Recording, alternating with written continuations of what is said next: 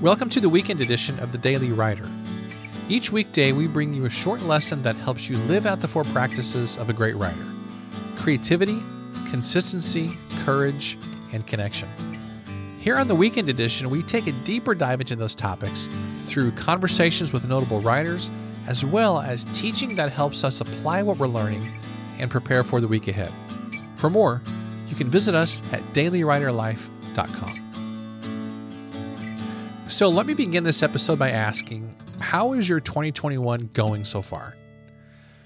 You know, the universe has a way, I think, of sometimes laughing in our faces just a little bit. We all ended 2020 with the feeling of, great, 2020 is done. Let's turn a fresh page. And it took a grand total of one week for 2021 to start looking like a bad sequel to 2020, at least here in the US. But really, that just reinforces what we're going to be talking about here on this episode. Not politics, of course. I have no desire to get into politics or even talk about that. It's not really an interest of mine. But a lot of people have been upset about recent political and social events. Well, here's the thing about all that stuff you can't control what happens in the overall landscape of culture. I mean, my goodness, you can't even control 100% what happens in your own household people are going to do what they're going to do and they're going to react in whatever way they're going to react in life. And it would be very easy for us to have only gotten one week into this new year and to think, wow, this year is going to totally be a dumpster fire. But here's the deal. Okay, let's just kind of get right to the heart of the matter. It doesn't matter who the president is, who's in Congress, who your neighbors are, whether it's raining or shining. None of those things is going to determine whether your book gets written. The only thing that's going to determine whether your book gets written is you and your habits. And you can apply that reasoning to any project that you're working on, whether it's client work, a podcast, blog post, articles, building a business, or doing anything else really. In the first week of the year, everybody loves to talk about goals, but once a week or two passes, the reality of life kicks in and the idea of a nice goal is not enough to carry us through the messiness of life. It's not enough to make that goal a reality. And that's where habits come in. And that's what we're going to talk about here on this episode. You know, one of the most influential books of the second half of the 20th century was Stephen Covey's Seven Habits of Highly Effective People. And the premise of the book was that you have to take personal responsibility for your success. And the seven habits he talked about in that book could help you become more effective if you practice them. So, what I'm going to do on this episode is borrow that seven habits framework and apply it to writing. Now, before I share the seven habits of highly effective writers, let me make a couple of observations and then we'll dive in. So, here's observation. Actually, there's only two of these. One is kind of long and one is super duper short. So, let me dive into the long one first. Observation number one let's talk about what it means to be effective. What does that word actually even mean? So, when I say the seven habits of an effective writer, how do you know if you're effective? What's our measuring rod for that? Well, I define effectiveness as doing the right things to achieve a predetermined purpose. So, what is our purpose as writers? Why are we doing all this writing stuff, anyways? Well, it's very, very simple. Now, I can't speak for you, but my purpose as a writer is to leave the world a better place than I found it. That's it. I want to bring hope, energy, goodness, inspiration, information, education, entertainment, and probably a few bad dad jokes in there as well. I mean, seriously, did you think I was going to leave that out? I'm a dad after all. Anyway, it's all for the purpose of making a little dent in my corner of the universe and leaving this place a little bit better than I found it. Here's my theory on life, and I think you can take this to the bank. I really do. So, obviously, right now, you can see that I'm in Professor Sanders mode, which honestly is the mode that I like to be in most of the time. Here's my overarching theory of life for whatever that's worth. Your goal, your purpose as a writer is not just self expression, is to live your life in such a way that the people around you are better off because they knew you and because they read your writing. This is why I resonate so much with the movie It's a Wonderful Life. It's a Wonderful Life is my favorite movie of all time. Well, actually, that's not entirely true. Honestly, it rotates between three movies The Godfather, Citizen Kane, and It's a Wonderful Life. There's a second tier that includes The Shawshank Redemption and uh, The Dark Knight, but that's a whole other ball of wax. I'm just going to say it usually rotates between those those three in that top tier for me, but it really depends on what mood I'm in. But if you put a gun to my head and if you forced me to choose, I would have to say It's a Wonderful Life. And here's why it's because that movie resonates on a profoundly deep level with what I feel life is all about. Life is all about leaving this place better than you found it. And I think that writing is a pretty darn good way to accomplish that because you can impact large numbers of people with it. But if you do coaching or you can help other writers, you can help them at a very deep and meaningful level because when you write a book, it forces you to confront all those things holding you back. It forces you to confront your doubt, your fear, your insecurity. And if you can overcome those and you can write a book, you can impact the world more deeply. So, because I believe so strongly in the power of books and the power of reading, the best possible way that I can serve the world is to write my own stuff, but also make an even bigger impact because I'm helping other people write their stuff, which in turn impacts a lot more people than I could do on my own. So there you have it. This, this is why I do a podcast. This is why I have the daily writer community. This is why I do coaching for writers. This is why I do ghostwriting because I, I do all these things so that more people can have more books written. Because if I write a book for you, you're going to impact people that I'll never touch and will never have heard of me. But if I only write my own stuff and I don't help other people, I can only impact a certain amount of people. But if I can help other writers write their books, that multiplies exponentially the impact that I can possibly have on the world. I think that's a pretty darn cool thing. Okay, so that's observation number one. When I talk about being an effective writer, that's what I'm talking about. Effectiveness means leaving the world a better place than you found it. And I think writing is one of the very best ways that you can possibly do that. Now, here's observation number two, and this is very quick, is that the seven habits that I'm going to share in this episode are a cycle. It's not a linear progression. It's a cycle of things that follow one another and they repeat. Okay, let's dive in. These are the seven habits of highly effective writers.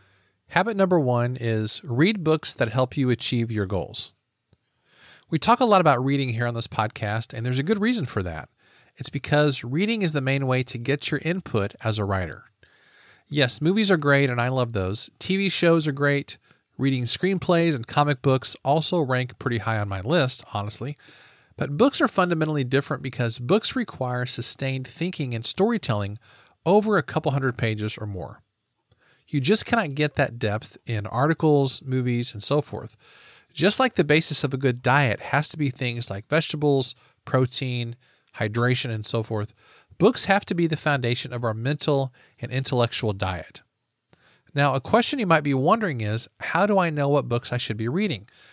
Well, it's kind of hard to give an answer for that question because everybody's needs are different, but there are two basic types of books that I tend to read books that interest me and books that are going to help me with a current goal.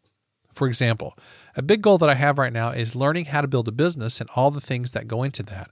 So I'm reading books on finance and productivity and so forth. I'm also rereading Ryan Holiday's great book called Perennial Seller, which is all about creating work that lasts. So I'm trying to put those principles into my next book, which is a parable about writing called Let It Flow. And that book will probably come out over the summer. At least that's what I'm planning on. One of my goals this year is also to lose weight and to get stronger and fitter. So I'm reading an older book by Bill Phillips called Body for Life. I heard Jerry Seinfeld recommend this book when he was on Tim Ferriss's podcast. Oh, I think it was a month or two ago. And Jerry Seinfeld said that this book changed his life. So when someone that successful makes a comment like that, I pay attention and usually I just get the book. I got it on Amazon for a few bucks, I think. Well, if you're interested in learning how to read more in less time, I'm going to point you to a September 1st, 2020 episode here on this podcast that I did called How to Read More in Less Time. And in that episode, I give you 10 tips for getting more reading done. But if I can offer just one tip right now, it's this take a book with you everywhere that you go. And I mean everywhere.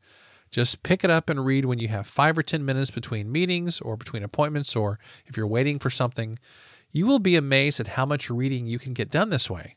If the only change you make is picking up a book instead of picking up your phone, that alone will make a huge difference. Because I can't tell you how many times that I pick up my phone just to see what time it is or just to check something and 15 minutes go by. I've been on Facebook, I've been playing a game, I've been reading Drudge Report or some crazy website or whatever. Maybe that happens to you as well. I don't know. I want to put a little plug in here for our daily writer community because one of the things that we do each month is we have a book discussion. This month, we're discussing Stephen King's classic book on writing. And a super great way to process what you read and to help you get motivated is to do it with other people. So I would be honored if you would check out our daily writer community and see if it's a good fit for you. You can check it out at dailywriterlife.com slash community. So habit number one is making time to read. And for me, that's where it all begins because we have to fill our creative well before we can draw water from it. Let's go on to habit number two, which is write something every day. Now, you might think this is such an obvious thing that we don't need to mention it here. I mean, seriously, Kent, this is the Daily Writer podcast. Why are you making this? Why are you saying that writing is a habit in your seven habits of effective writers? Well, it's because a lot of writers talk about writing, but don't actually get around to doing it. In fact, that is one of the big dangers in the writing community as a whole. We love to talk about books, we love to talk about articles, movies, content, and such, but talking about it doesn't actually get the writing done. We have to produce the words.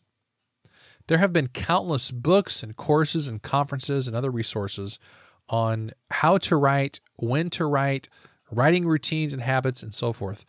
I don't have time to summarize all that stuff because it's just a mound of information and data.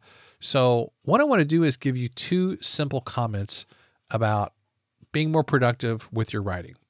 Okay, the first thing is that when it comes to getting your words written, you've got to decide what you're going to write and then do it until it's done. Now, I know that sounds really elementary and very simple, but at its heart, that's just what it really comes down to. It's deciding what you're going to write and then write it until you're done with it. For example, if you're writing a blog post that's 500 words, sit down and write it until it's done.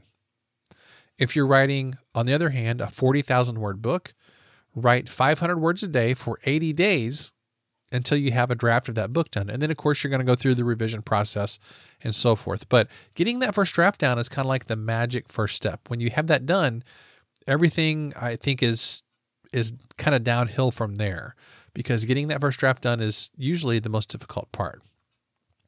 The problem that we sometimes face is that we make writing this big emotional thing that's so wrapped up with our insecurity, our self esteem, our childhood dreams, and all that stuff. And that's totally fine. But realize that at the end of the day, writing is a very blue collar job. You have to sit your behind in the seat and just get it done. And that's really what it comes down to. And you're welcome to bring whatever emotional baggage you want to the writing process, but I recommend looking at writing the exact same way that a carpenter looks at building a house. You decide what you're going to build, you gather your materials, and then you get to work until you're done. And that's pretty much it. Now, the second thing I want to mention here in relationship to writing every day is I want to recommend that you try to dictate more of your writing in the week between Christmas and New Year's, so just a couple weeks ago, actually, it was just four of those days. I didn't even use the whole week to do this. I wrote a 20,000 word draft of my next book. Now, I'm not saying you should do it that way. Uh, in fact, it kind of wore me out those four days, and I was like mentally fried at the end of it. And if you want to hear the story behind that, you can listen to the episode that I put out on January the 1st about my goals for the year. I go into detail about the book. And I dictated about half of that book, the, the second half of it, because it's way faster than typing, at least it is for me. So I recommend that if you struggle to get the words done with typing, do a draft of your next blog post or book chapter by dictating in it. It's really very simple. What I do is on my phone, I uh, I use the Scrivener app on my MacBook Pro, and I have an iPhone, so the Scrivener app on iPhone and Mac they sync perfectly. It's like a seamless syncing. It works really really well. But you could use uh, Evernote. You could just use the Notes app on your phone. It doesn't make any difference. Uh, I mean, smartphones are so intuitive, and if you take just a little bit of time to learn the grammar and the kind of the techniques of dictation for your phone, uh, it's actually very, very effective. So I highly recommend that you give it a shot if you've never done it before. You will be amazed at how fast you can get something drafted if you dictate it. It's almost like magic. So that's the second habit of a highly effective writer, which is simply to write something every day. Let's move on to habit number three, which is publish your work. So once you have written something, you've got to publish it. Now, I'm not talking about publishing your personal journal or your diary, of course. I just mean that when you create something for consumption, you need to put it out there for people to actually consume. So let me speak to two kinds of struggles that people have that keep them from publishing. And maybe you can relate to one or both of these. Struggle number one is being a perfectionist. If you're a perfectionist, that means you're always worried about what other people think. And actually, uh, not to be negative, I guess, but I'm just, you know, my commitment on this podcast is to always be honest with you. I'm not here to try and, and look cool or be everybody's best pal. I'm here to tell you the truth and to help you. And because I, I care about you, even though I may not know you personally, because I care about you and I want the best for you, I'm committed to telling you the truth. And the truth is that if you're a perfectionist, that's a very narcissistic perspective. That's a very self centered way of living your life. I'm sorry to break it to you, but that's just what the truth is. Perfectionists believe that their standards are higher than everybody else's. So it's not only narcissistic, it's also kind of arrogant when you think about it.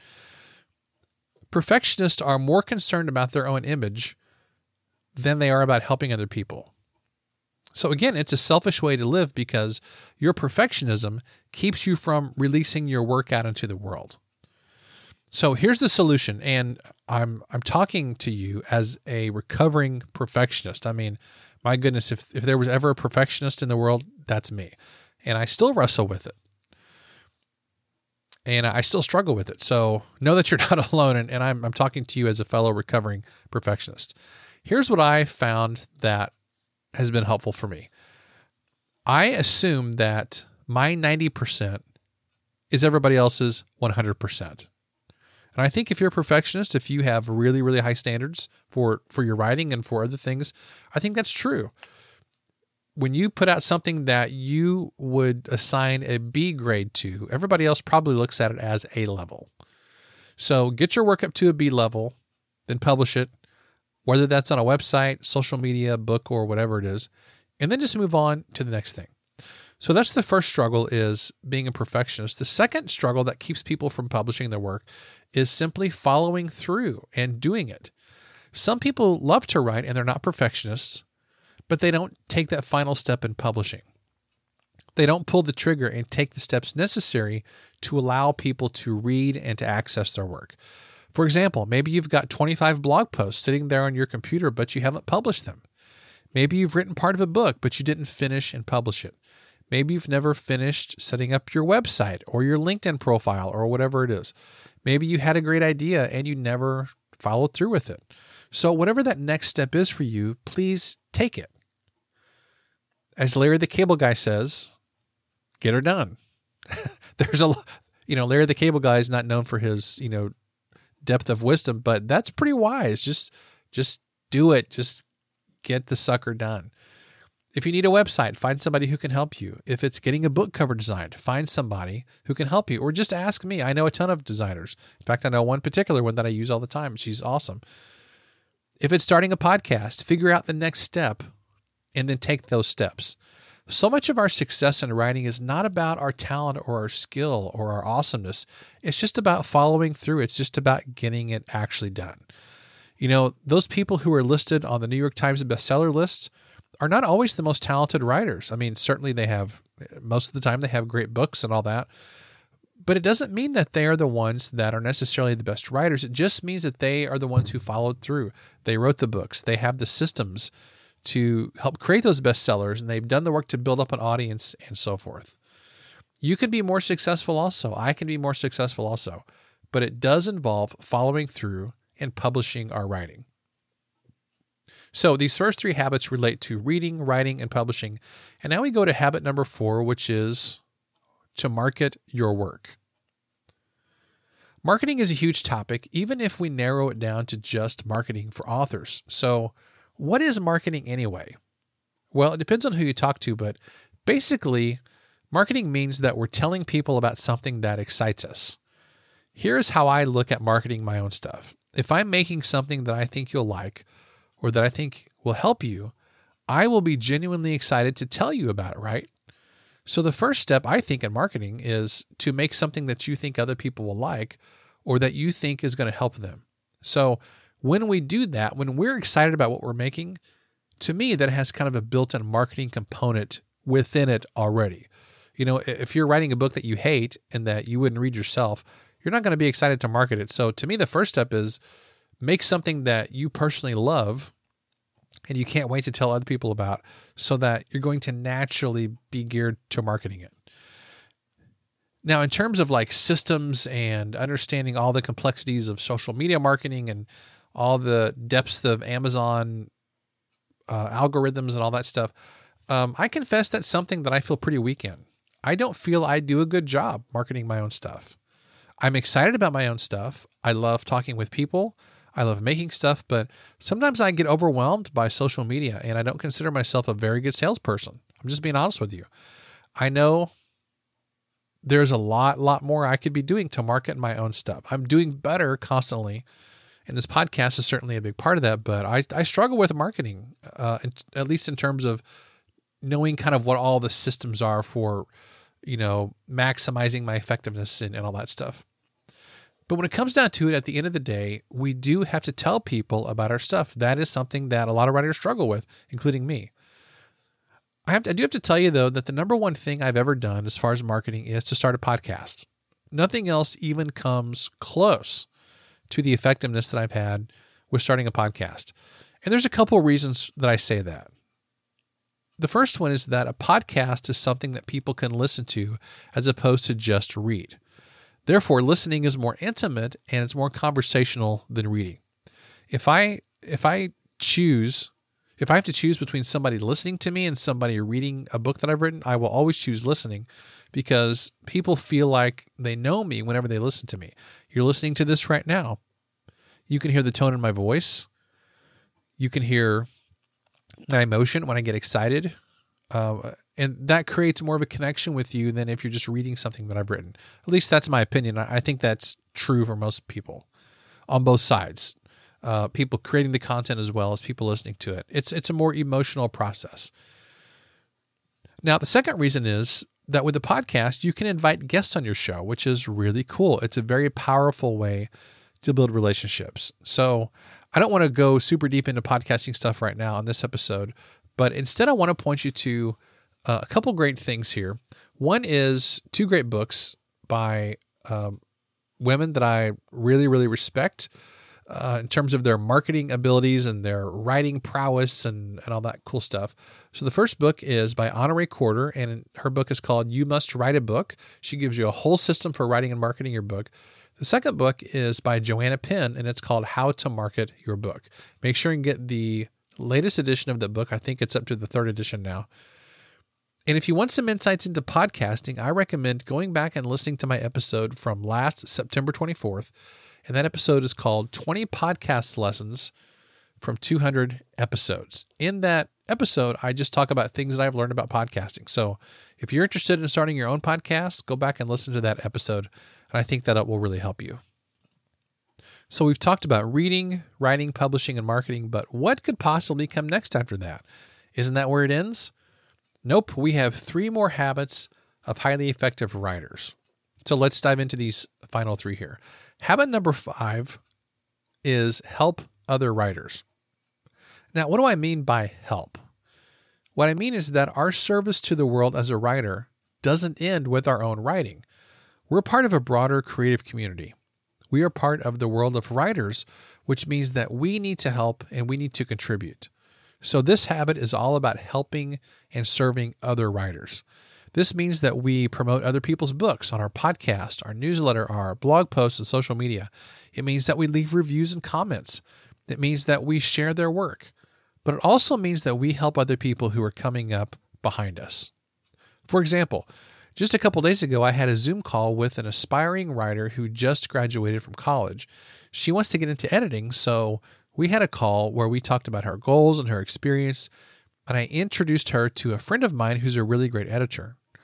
Now, why did I do that? Why did I take 30 minutes out of my day to spend time with someone who is far less experienced than I am in this whole writing realm? What could I possibly gain from that? And the answer is I don't know what I can gain, but I do know that it's my responsibility as a as a writer, as a person who appreciates generosity, I feel it's my responsibility to help other people when I can. It's fun, it's enjoyable, and I just think when you put out good into the world, it comes back to you. I've talked to lots and lots and lots of highly successful people who keep saying that same thing. They talk about being generous and being giving and helping other people, and it does come back to you in sometimes very strange and unexpected ways. So I just think it's the right thing to do, and I enjoy helping people. I hope that you do too. I really do. So think about the people in your life. Who are some people in your circle who may want to become writers? Is there somebody that you can help get started? So I believe this is a key part of our success as writers. It doesn't begin and end with us. It might begin with us, but it does not end with us. It ends with helping and serving other people. I also want to recommend that you check out my episode from last September the 8th. It was an episode called The Introvert's Guide to Networking. In that episode, I share some tips that have really helped me to build relationships over the last few years. So if that's something that you want to work on, check out that episode. I think you'll really enjoy it. Let's go on to these final two habits. Habit number six is to thank those who helped you. And this habit is all about developing a regular gratitude practice. It's all about looking around at the blessings we have in life and saying, Thank you. First of all, saying thank you to God for the blessings He's given us, but it's also saying thank you to the people who have helped us. One of the most common traits you'll find among highly successful people, in addition to what I talked about a second ago with giving and generosity, is that they find the time to be grateful every day. They don't take anything for granted and they realize that every single day is a gift because it truly is. I mean, it could all be gone tomorrow. We don't have a guarantee of anything, do we? And because we don't have that guarantee, it's important that every day we're saying thanks. Let me give you some specifics about a couple of things related to this. One thing that I have found very helpful is to have some space in my journal to simply say thanks. I have a practice of just writing down three things that I'm thankful for on a daily basis. And it's really just that simple. It it takes maybe 20 seconds, maybe 30 if I really have to think about it. it. This is not something that is like a big long process. It's very very short and simple.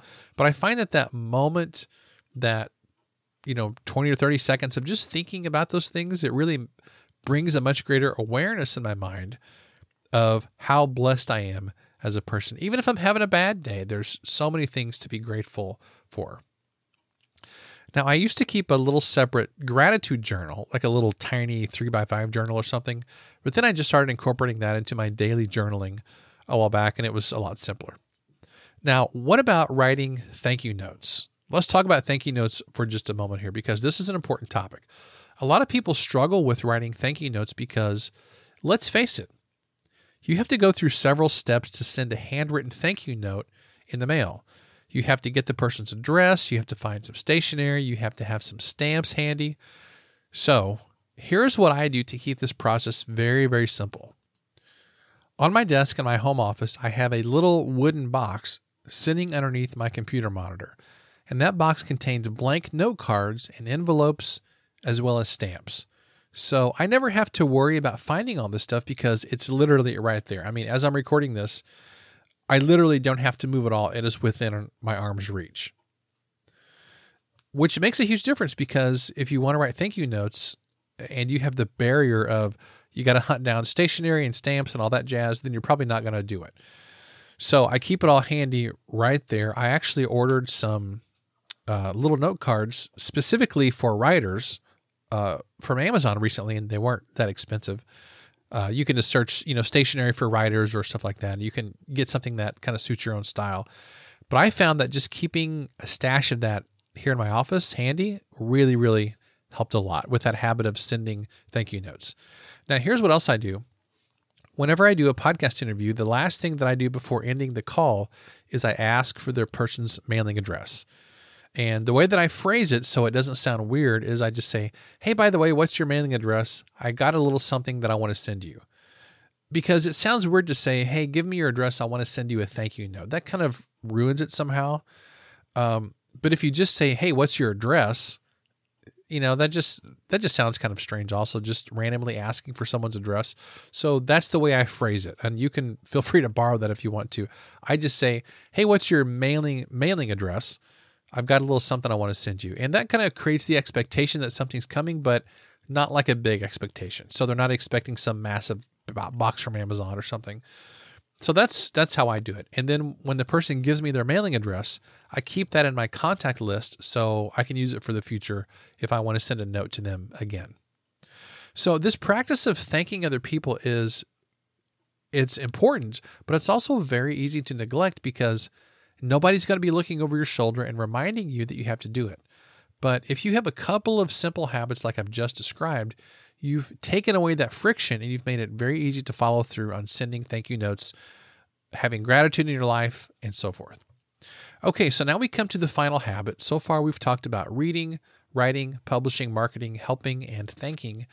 And the final habit we want to talk here to, about today is habit number seven persist through the hard times it is inevitable that sometimes you will get hung up and you're going to get just plain old stuck.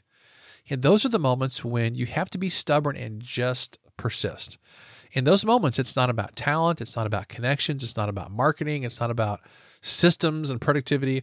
It's really about just having the mindset to persist through the frustrations, through the setbacks, and you're figuring out what your next steps are. This is an area where at times I have had a lot of trouble. I'm going to be honest with you. In fact, let me just be really transparent. This is where I got stuck with my last book. And it's exactly why I wrote a draft of the Let It Flow book so fast a couple weeks ago. So here's what happened. Let me give you the backstory of this. I'm not sure I've ever told this story before. My last book, The Artist Suitcase, came out in 2015. So six years ago, it'll be six years this coming summer. I immediately knew what I wanted my next book to be about. I wanted to write a book called Born to Create that would be a parable about the five keys to creativity. I had an outline, I had very clear ideas, and I actually even published a blog post a few years ago about the next book and I made a big announcement about it and all that and here's what my next book is about blah blah blah. Well, the problem was that I was really intimidated by the idea of writing a story. I could write a nonfiction book, no problem, but I was I was concerned that I wouldn't be able to write a compelling story that made sense and had a proper character arc and all that stuff. So, in my true analytical nature, I went and I bought a bunch of story structure books and I started to learn about storytelling and story structure. And the more that I learned, the more confused I got and the more stuck that I got. In fact, there is an interesting book called The Anatomy of Story 22 Steps to Becoming a Master Storyteller, written by a guy named John Truby, T R U B Y. It's a great book. However, I spent months going through that book, completing all the exercises for the characters and so forth.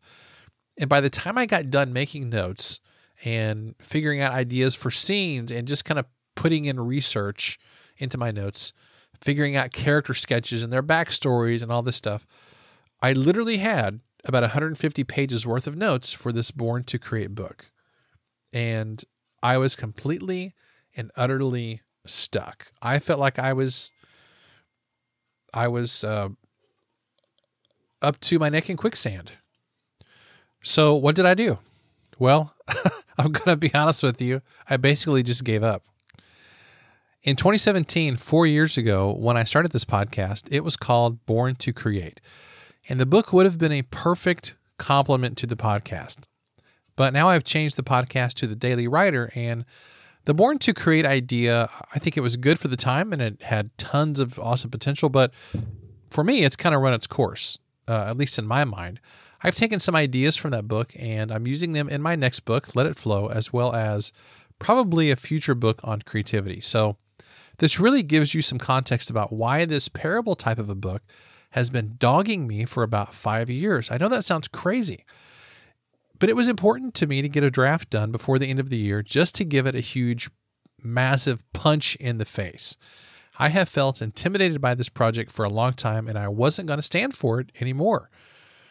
Plus, I'm trying to live out what I'm teaching here, so I've decided to persist and to keep going even when I'm not sure how something is going to turn out or I don't totally feel like I know what I'm doing.